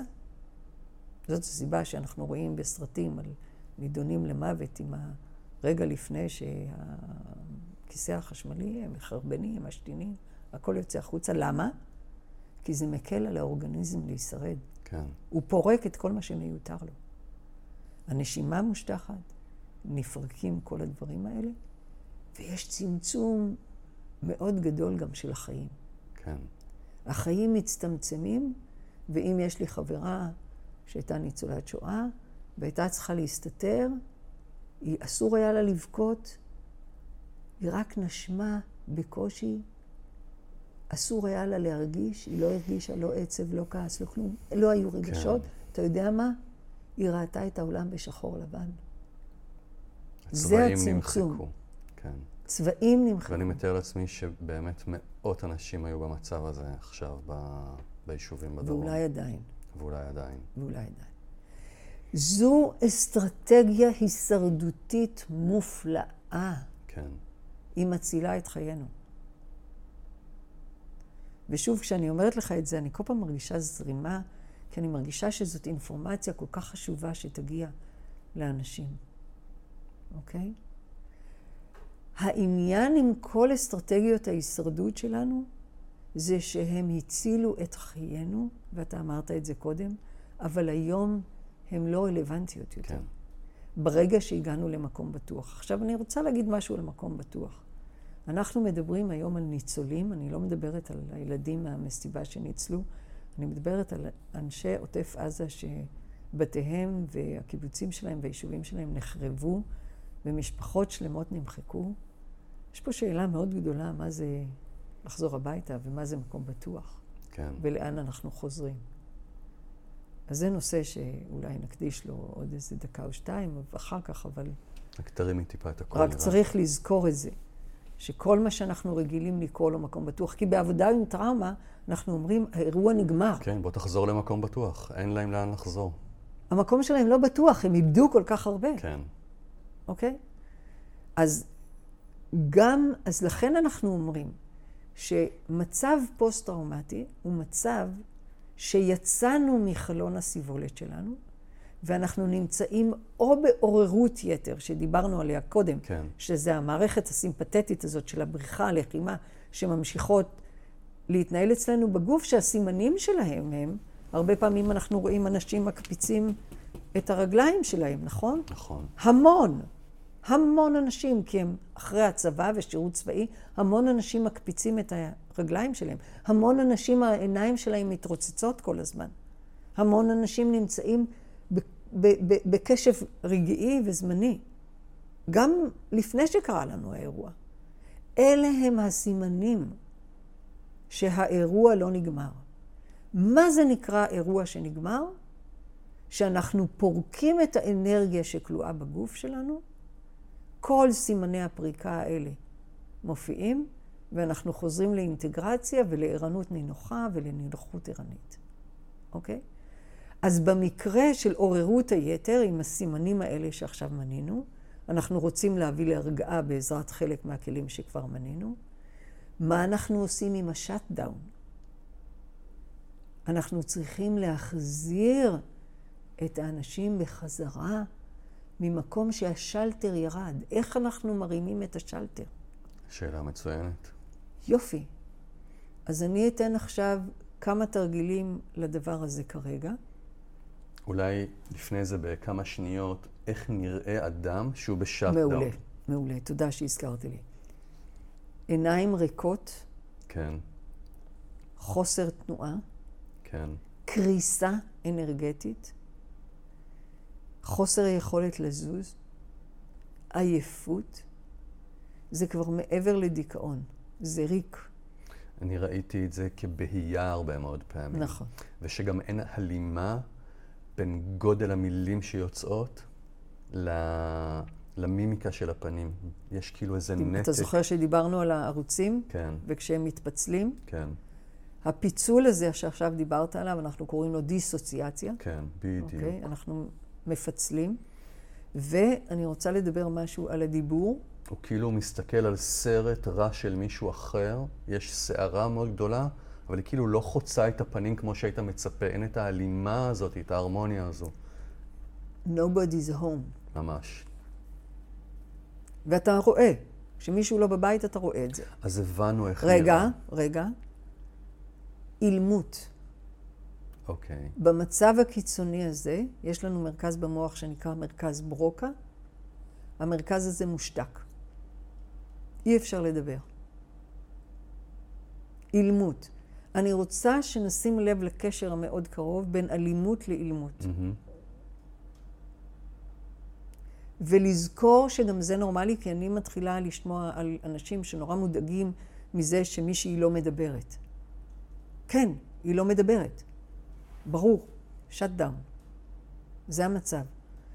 ושוב אני רוצה לומר, נורמליזציה זה הדבר הנורמלי להגיב למצב שהיה פה, למצב הקיצון שהיה, ומאוד חשוב שהסביבה תסכים לקבל את זה. ולא תגנה את זה, ולא תגיד נו כבר, תצאי כבר, נו כבר. wake up. wake up. hello. לא, לא, לא, לא, לא, לא, לא. מה שאנחנו עושים במקרה הזה, אנחנו מצטרפים, pacing and leading, מכיר? pacing and leading, אנחנו מצטרפים גם במקרה של עוררות יתר, גם במקרה של תת-עוררות, אנחנו מצטרפים. יש סיפור מקסים על בן המלך שנפל לשיגעון של אה, רבי נחמן מברסלב, אתה מכיר אותו? כן, אני חושב שכן. אוקיי. שהוא יתנהג כמשוגע כמוהו כדי... ל... בן המלך אה, חשב שהוא אינדיגו, פשט את בגדיו, ירד מתחת לשולחן והפסיק לאכול. חיפשו את זה, חיפשו, הגיע מישהו, אמר, הגיע מישהו, פשט את בגדיו, הפסיק לאכול, נכנס מתחת לשולחן ושם עצמו אינדיגו, זה המטפל. ואז לאט לאט איך הוא יוצא משם. זה pacing and leading. כלומר, זאת ההצטרפות. כדי להוריד לקרקע, הצטרפות. אני מתאים את עצמי באיזשהו סינכרון למצב או להתנהגות של מי שנמצא לא מולי. באיזשהו סינכרון, אתה מסנכרן את כן. עצמך לגמרי כלומר, לאדם. אם הוא שותק, אני בתפקיד לימור פה, אם הוא שותק, אני שותק יחד איתו. תני לי עוד דוגמאות. אתה נושם איתו. אוקיי, את, אם הוא שוכב, אתה שוכב לידו. כן. אתה נושם איתו ומפיק קול עדין בנשיפה שלך. בוא נגיד שאתה עכשיו במצב של shut down. כן. תעצום עיניים, אתה בכלום, אתה קרוס לגמרי.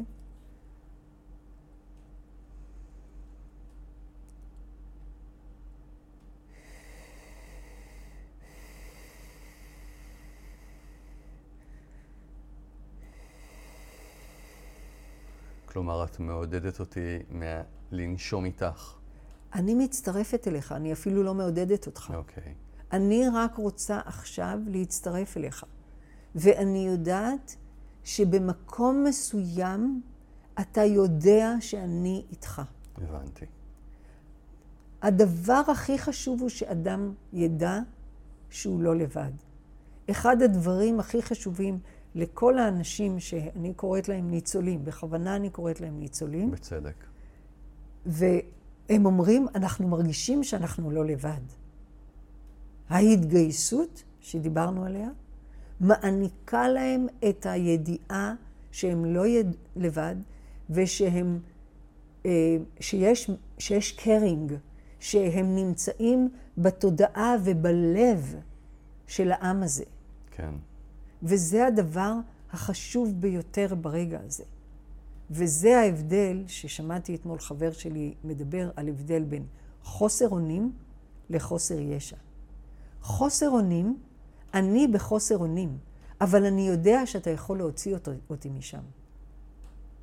חוסר ישע זה לא רק שאני בחוסר אונים. אין מי שיציל אותי. אין מי שיציל אותי. המצב אבוד. ואני שומעת היום אנשים שאומרים המצב אבוד. המצב לא אבוד. לא, המצב לא אבוד. חשוב לי להגיד את זה, וחשוב לי, ואני שמחה שגם אתה מהדהד את זה. לא, אני משוכנע שלא. אוקיי. באמת, אני אגיד על זה אולי כמה דברים בסוף, אני כאילו אה, מרגיש הפוך. אוקיי. עכשיו, מה שאנחנו יכולים, זה, אמרתי את המופעים, נכון? של השאט דאון. כן, לגמרי. אוקיי. בוא ניקח עכשיו כמה תרגילים שאני רוצה להזמין אותך לעשות אותם איתי, אני אעשה אותם איתך, ושהם במובן מסוים, לא במובן מסוים, הם, שוב, בגלל המערכת הפוליווגלית, אני כרגע לא יכולה להסביר את כל התיאוריה הזאת.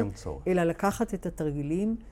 זה מערכת שלמה של שרירים שמחוברת לעצב הווגוס, שהוא גם זה שמפעיל לנו את השאט-דאון, והוא גם זה שיכול להוציא אותנו משם. אוקיי? כן, כי דיברת על הצטרפות, אבל לא נכון. דיברנו על ההנהגה, אז אנחנו צריכים נכון. עכשיו לדבר על ההנהגה. בדיוק. אז עכשיו הצטרפנו, נאמר, כן. ונשמנו, ואפילו שמנו יד והבן אדם יודע שאנחנו איתו. כן. ואנחנו בעדינות רבה, טל, בעדינות רבה, אבל כמו שקלטתי ממך, בנחישות כזאת מנהיגותית, אנחנו אומרים, בוא בעדינות נזיז את הראש שלנו ימינה, ונסתכל מה אנחנו רואים בחדר פה מסביבנו, ונחזיר אותו לאט, לאט, לאט, לאט במרכז, ונסתכל שמאלה מאוד לאט. כלומר, בעצם, הפעולה שאני עושה, אני, מתוך השאט-דאון הזה, דרך החושים האלה, אני מניח שאנחנו נעבור דרך החמישה. דרך השרירים. כן, דרך הגוף. אני מחזיר אותו לכאן ועכשיו, ומשם מוציא אותו מאותה, מאותה סגירה מוחלטת של המערכת. נכון מאוד. וזה עשיתי אחרי שהתחברתי למקום שבו הוא נמצא, אני בסינכרון. התחברת אליו. כן, התחברת אליו. אנחנו מדברים על חיבור אנושי, על attachment, כן, על bonding, כן, על... אנחנו רוצים להחזיר לו, וסליחה שאני אומרת את זה באנגלית, to be back, to be human among his humans. כן. כלומר, לחזור להיות בן אנוש בין בני אנוש. להשתייך, belonging. כן. ברגע שנכנסתי ל shut down, אני בבידוד. זה הכי חיבוק של אימא לתינוק הכי. שנולד. אחי, הכי ערסול, במקום הכי אינטימי ופשוט שלו. נכון. רק אנחנו צריכים להיזהר מהאינטימיות הזאת, כי היא יכולה לאיים, ולכן צריכה להיות פה מאוד, אה, דיברת על סינכרון, סינכרון מאוד רגיש ועדין, עדינות מאוד גדולה. שקשוב ולא עושה מה שאני רוצה לתת, מתוך הפחדים שלי. מתוך אלא- הרצון שלי לחלץ. נכון, להציל, כן, אלא מתוך זיהוי מה המערכת הזאת עכשיו יכולה לקבל ממני ומה מהווה יותר מדי. כי כן. אני רוצה להזכיר שאירוע כזה הוא אירוע שהוא יותר מדי, אירוע שמעיף אותנו מהארמון ומנשל אותנו מלהיות בעלי הבית של חיינו ומכניס אותנו לאותן תגובות קיצוניות, הוא בעצם אירוע שהוא גדול מדי, מהיר מדי, מפתיע מדי ומוקדם מדי, אם אנחנו מדברים גם על גיל צעיר. כן. הכל יותר מדי. כלומר, מה שאת אומרת, שגם אם אני, אם אני לא אהיה מספיק עדין, מספיק קשוב, יכול להיות שגם פעולת העזרה שלי תהיה too much. רטראומטיזציה אפילו. כן, כי בעצם אנחנו אומרים שאירוע כזה שהוא חזק מדי, מהיר מדי, מוקדם מדי ופתאומי מדי, כל ארגז הכלים שהיה לנו כדי לזרום בתוך הגדות שלנו, כן. לא מספיק. אז אני רגע מחזיר אותך ל... התחברנו במקום הכי עדין, הכי קשוב, הכי רחמי, הכי שמבין שהמערכת שם קרסה לחלוטין, ואת אומרת... והיא במקום עדין. כן, יש לנו אור קטן בנר הזה, וכל ניסיון לעודד את הנר הזה יכול לכבות אותו. הנה מטאפורה שתעבוד לנו. ואת אומרת, תסתכל לאט לאט שמאלה וימינה. ותראה מה אתה רואה בחדר. כן. ואם אנחנו נמצאים עם האדם הזה ורצוי, לא בטוח שהוא ידבר. כן. אבל, אבל אנחנו נדע שהוא הכיר במה שהוא ראה. אבל אנחנו יכולים אפילו להגיד, ואם יש משהו שאתה אוהב במיוחד, אז אולי רגע תהיה איתו. כן. תשעה איתו. מה אנחנו מפעילים כאן? את שרירי הצוואר. כן. ואנחנו יכולים אפילו להגיד, רק תסתכל, אנחנו גם מפעילים את העיניים, נכון? אוקיי. הדבר השני, זה שעשינו אותו גם בתרגיל של 5, 4, 3, 2, 1, זה תנסה לשמוע קולות. כן. שוב, תנסה לשמוע קולות. אולי אתה שומע את הקול שלי. פיטר לוין מביא דוגמה שהוא עבר תאונה מאוד קשה, הוא במשך 20 עמודים רק מתאר מה קרה לו, ושם התנפלו עליו פרמדיקים, והוא אמר, זה הרגשתי כמו נשרים כן. שעטים עליי ומשתקים אותי ממש, עד שהוא היה בשאט דאון. עד שהתיישבה לידו אישה מתוקה, ואמרה לו, אני רופאה, אני כאן, איך אני יכולה לעזור לך? היא לא אמרה מה אני אעשה, היא שאלה איך אני יכולה, והוא אמר לה, תהיי איתי. כן. והיא החזיקה לו את היד, ואתה יודע מה החזיר אותו לעצמו? הקול שלה, תראה איך אנחנו חוזרים לחושים. כן. היד שלה שנגעה, הקול. הריח של הבושם שלה. כן. והרבה אנחנו... פעמים אנחנו יכולים שיהיה לנו איזה ריח של איזה שמן אתרי עדין, שהוא גם יכול טיפה לסייע. כן. אוקיי? עוד דבר, אני רוצה רק להשלים את הדברים שאנחנו אומרים. הדבר החשוב שאנחנו רוצים לעזור, אם אפשר, זה להפיק קול. ומה שאני מזמינה אנשים, זה הכל עוד שייך לאיך אנחנו מוציאים מהקיפאון. אני מזמינה אדם לבוא ולהגיד, בוא נפיק את הקול הכי עדין שאתה יכול.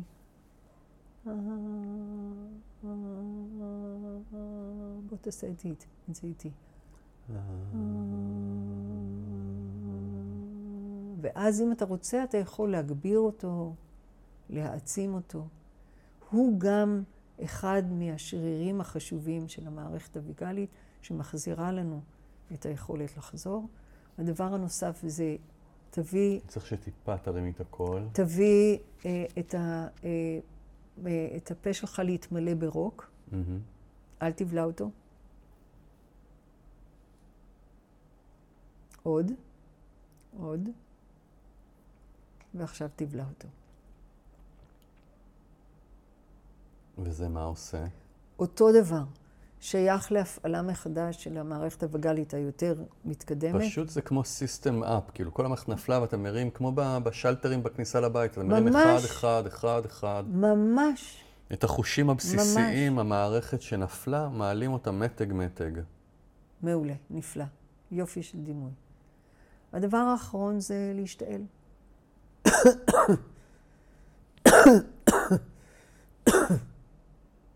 מדהים. אוקיי?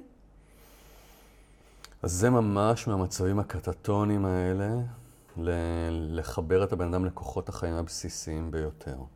כן. זה מובן. אנחנו לוקחים אדם שעשה לעצמו שאט דאון, נכנס לבועה הישרדותית ששום דבר כבר לא קיים מסביב, לא יודע שמשהו קיים מסביבו, ואנחנו לאט לאט בעדינות מחזירים לו את הידיעה שהוא שייך, belongs, לעולם. כן. קודם כל הוא שייך לאנשהו. שהוא אולי חסר אונים, אבל הוא לא חסר ישע. נכון. ושיש מישהו איתו. כן. שהוא לא לבד. שאני מניח שזו עצה שנכונה לאורך כל מנעד הטראומות שאנחנו מדברים עליהן. כל מנעד הטראומות. הדבר החשוב ביותר בעיניי זה זולת שנמצא איתי. תחושה לא שיש לבד. מי שדואג לי. ואת זה בעדינות. את יודעת, דיברת מקודם על ההתנפלות הזו, אני ראיתי את זה בכל כך הרבה תאונות דרכים. קח, תשתה משהו. הוא לא צריך לשתות עכשיו משהו. זה שאתה הוא רוצה... גם לא יכול. כן, זה, זה גם יכול לגרום לו לנזק. אה, לא, הוא צריך לשבת, הוא נפגע מתאונה, הוא צריך לשבת ולהירגע, זה הדבר היחידי שהוא צריך זה להשיב את נפשו, ולא לשתות או תנגב, תשטוף פנים, זה לא מה שהוא צריך. כי שוב אני רוצה להדגיש, וזה נורא יפה איך שפיטר לוין מראה לנו את זה, אדם נחטף גם מעצמו. ברור. זה לא שהוא רק נחטף מהעולם, הוא גם נחטף מעצמו, הוא התנתק מעצמו, הוא לא יודע שהוא שם בכלל. כן, ובעזרת, נגיד אני הייתי במצב היום והיית בא לעזור לי, אתה עוזר לי לחזור לעצמי, אתה עוזר לי לדעת שאני כאן, כן. שאני מרגיש את הידיים שלי, שאני מרגישה את, ה, את, ה, את, ה, את הלב שלי. כן.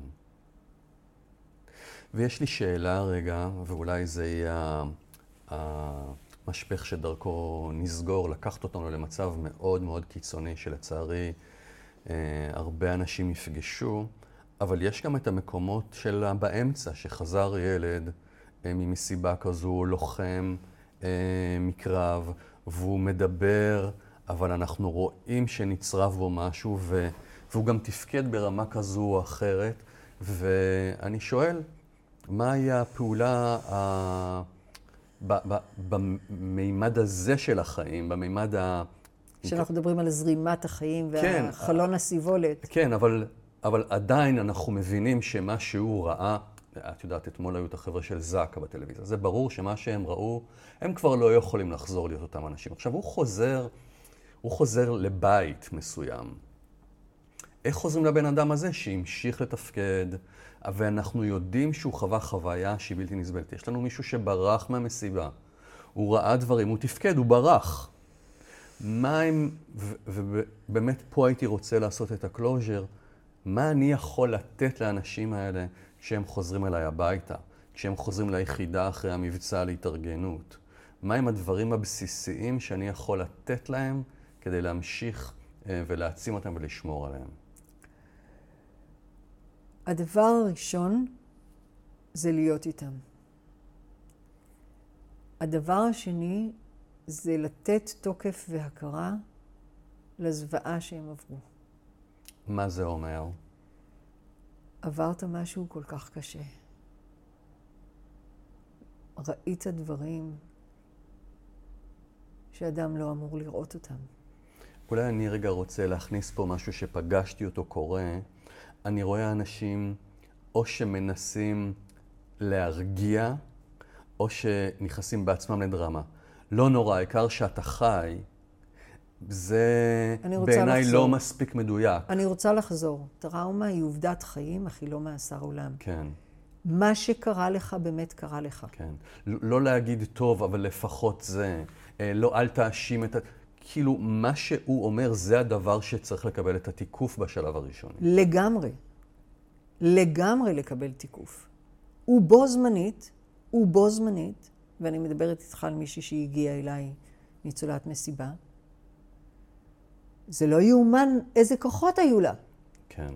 והיא עמדה מול חמאסניק, דיברה איתו, הוא רצה לקחת אותה למכונית, ואז היא פשוט ראתה חיילים, אז היא הרימה ידיים וצעקה, כי לא היו לו נשק, צעקה, והם הרגו את החמאסניקים. אבל מה שאני באה ואני אומרת, ואני אומרת לה, תגידי לי, איך זה יכול להיות שהיית כל כך, שלא נכנסת לקיפאון, שלא זה... היא אומרת, אני ידעתי שיש לי עוד מה לעשות בחיים hmm. האלה. אתה מבין? כ... אתה מבין מה קורה ככותרת... לי, מה קורה לי כשאני פוגשת נערה כזאת צעירה, שהיא אומרת לי, יש לי מה לעשות בחיים. וואו, וואו.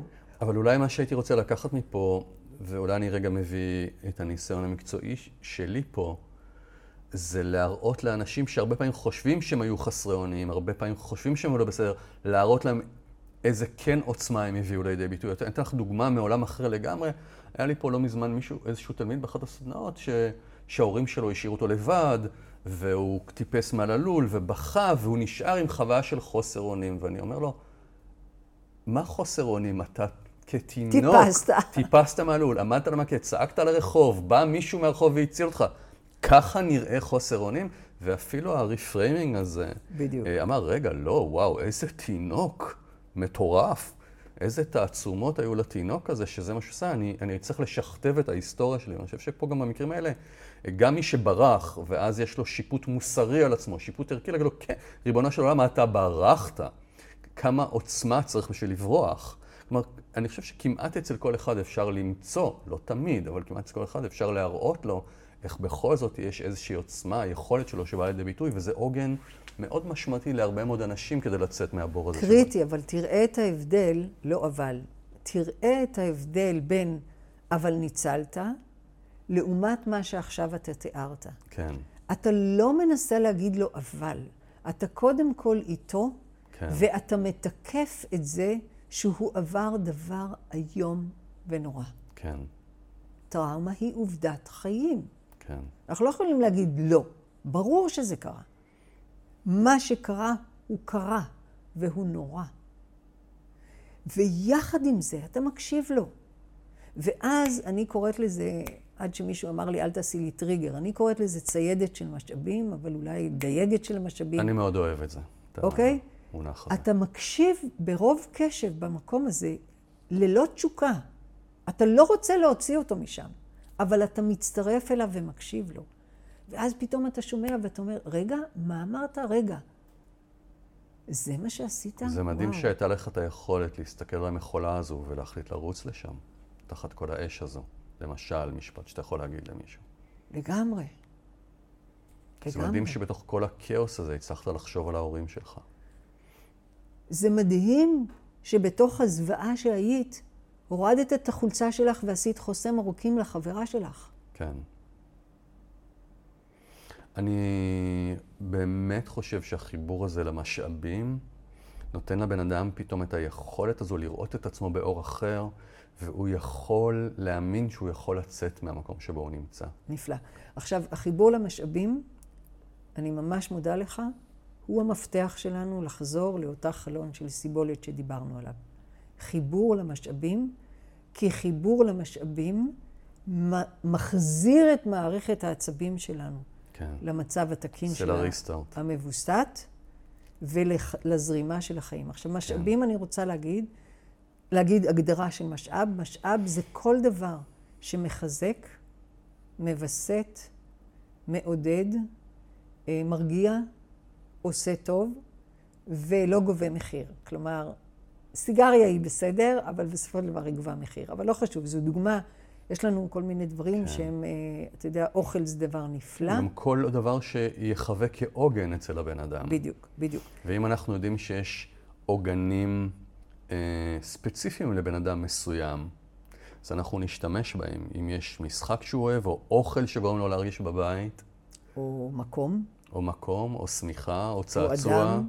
או אדם, או חבר, כל מה שיכול לחבר אותו למשאבים שלו, לסביבה המוכרת, לתחושה שהוא חזר הביתה, כל הדברים האלה מבורכים. אני חושב שמה שמרחף מעל כל השיחה הזו, אמ, זה, זה הכוונה שלך להיות מאוד מאוד עדינים בקשב, ההצטרפות הזו, המאוד קשובה, ששמה לב, שמתקפת, שמחפשת איך לחבר את הבן אדם למשאבים שלו, לחבר אותו לעוצמות שלו. זה יכול להיות כל כך עדין כמו תסתכל שמאלה מה אתה רואה, לבין להכין לו את הסטייק שהוא אוהב. כל דבר שמחבר אותו לאיזה חיים שפועמים בו ורוצים להתעורר מחדש. לגמרי. יופי של... מאוד, מאוד יפה מה שאמרת עכשיו.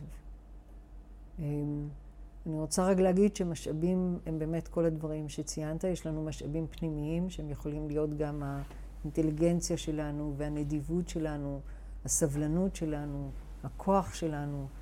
פנימיים, הם יכולים להיות חיצוניים, שאנחנו קוראים לזה מערכות שלנו, מערכות יחסים, הדברים שאנחנו אוהבים לעשות כמו ספורט, או ריקוד, או שירה, או נגינה, או יצירה מכל סוג שהוא הטבע, אם אפשר ללכת לטבע. כן, אחד מהמשאבים הכי גדולים שיש לנו, כי בטבע אנחנו מתחברים לטבע שלנו. כן. אנחנו רואים את כל המופעים בטבע, אנחנו מתחברים בצורה. בסופו של דבר, כל מה שאנחנו מדברים זה אנחנו רוצים להחזיר את האדם בחזרה להיות בעל הבית של החיים שלו, היוצר של החיים שלו, ולהרגיש שהוא חזר להיות אנוש בין בני אנוש.